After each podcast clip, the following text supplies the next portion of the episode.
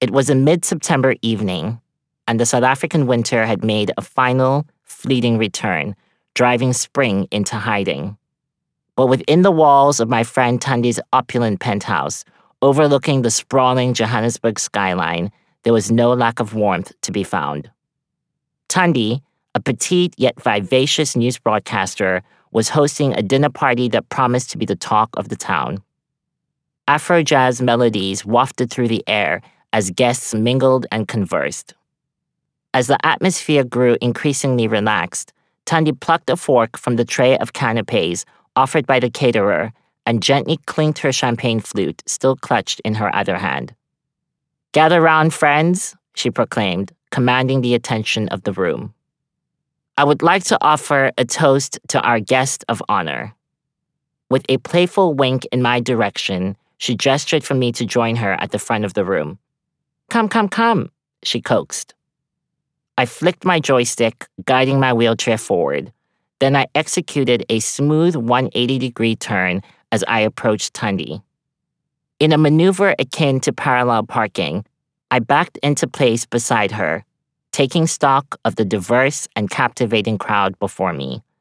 Septum nose rings glinting, henna tattoos on display, kente cloth overlaid with sequins, crisp white shirts and embroidered head wraps, towering platform heels. Tandi placed a delicate hand on my shoulder as she proudly raised her glass. Let us raise a toast to our dear friend and brother, Eddie Ndopu, for making history as the first disabled black man to be accepted into the Masters in Public Policy program at Oxford University. As Tandi's words washed over me, I was transported back to a lovely interview between Toni Morrison and Oprah Winfrey in which Winfrey asked the legendary author how she felt upon learning of her Nobel Prize for Literature win as the first Black woman to receive the award. Morrison's response was unforgettable. Now is not the time to be humble. Her words echoed in my mind, and I found myself channeling her unbridled confidence in that moment, basking in the applause and adulation of my friends and peers. Eddie, Tandi said, turning to face me with a serene smile. Do you remember the day you got the news? Oh my God, yes, I said, face flushed.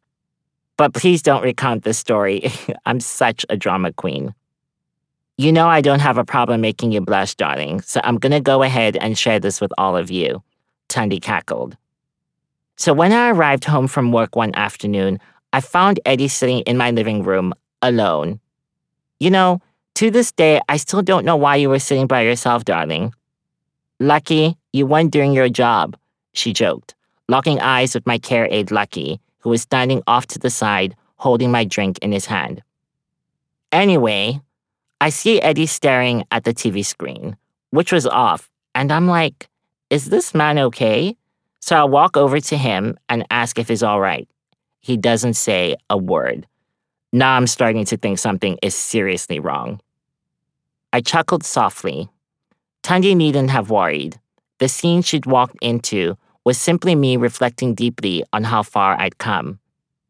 At some point between the intermingled years of five and seven, when my family and I were still living in the arid, lackadaisical city of Windhoek, Namibia, I'd spaced out under similar conditions.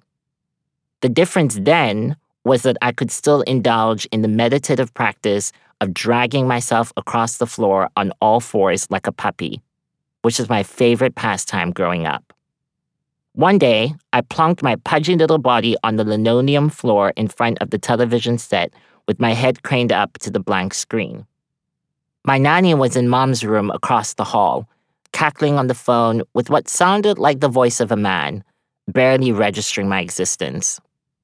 Mom would eventually sack her like she'd sacked the others who'd made a habit of disappearing each time they'd collected their wages, returning days afterward with but a black eye as an explanation for their absence. A tragedy on all fronts.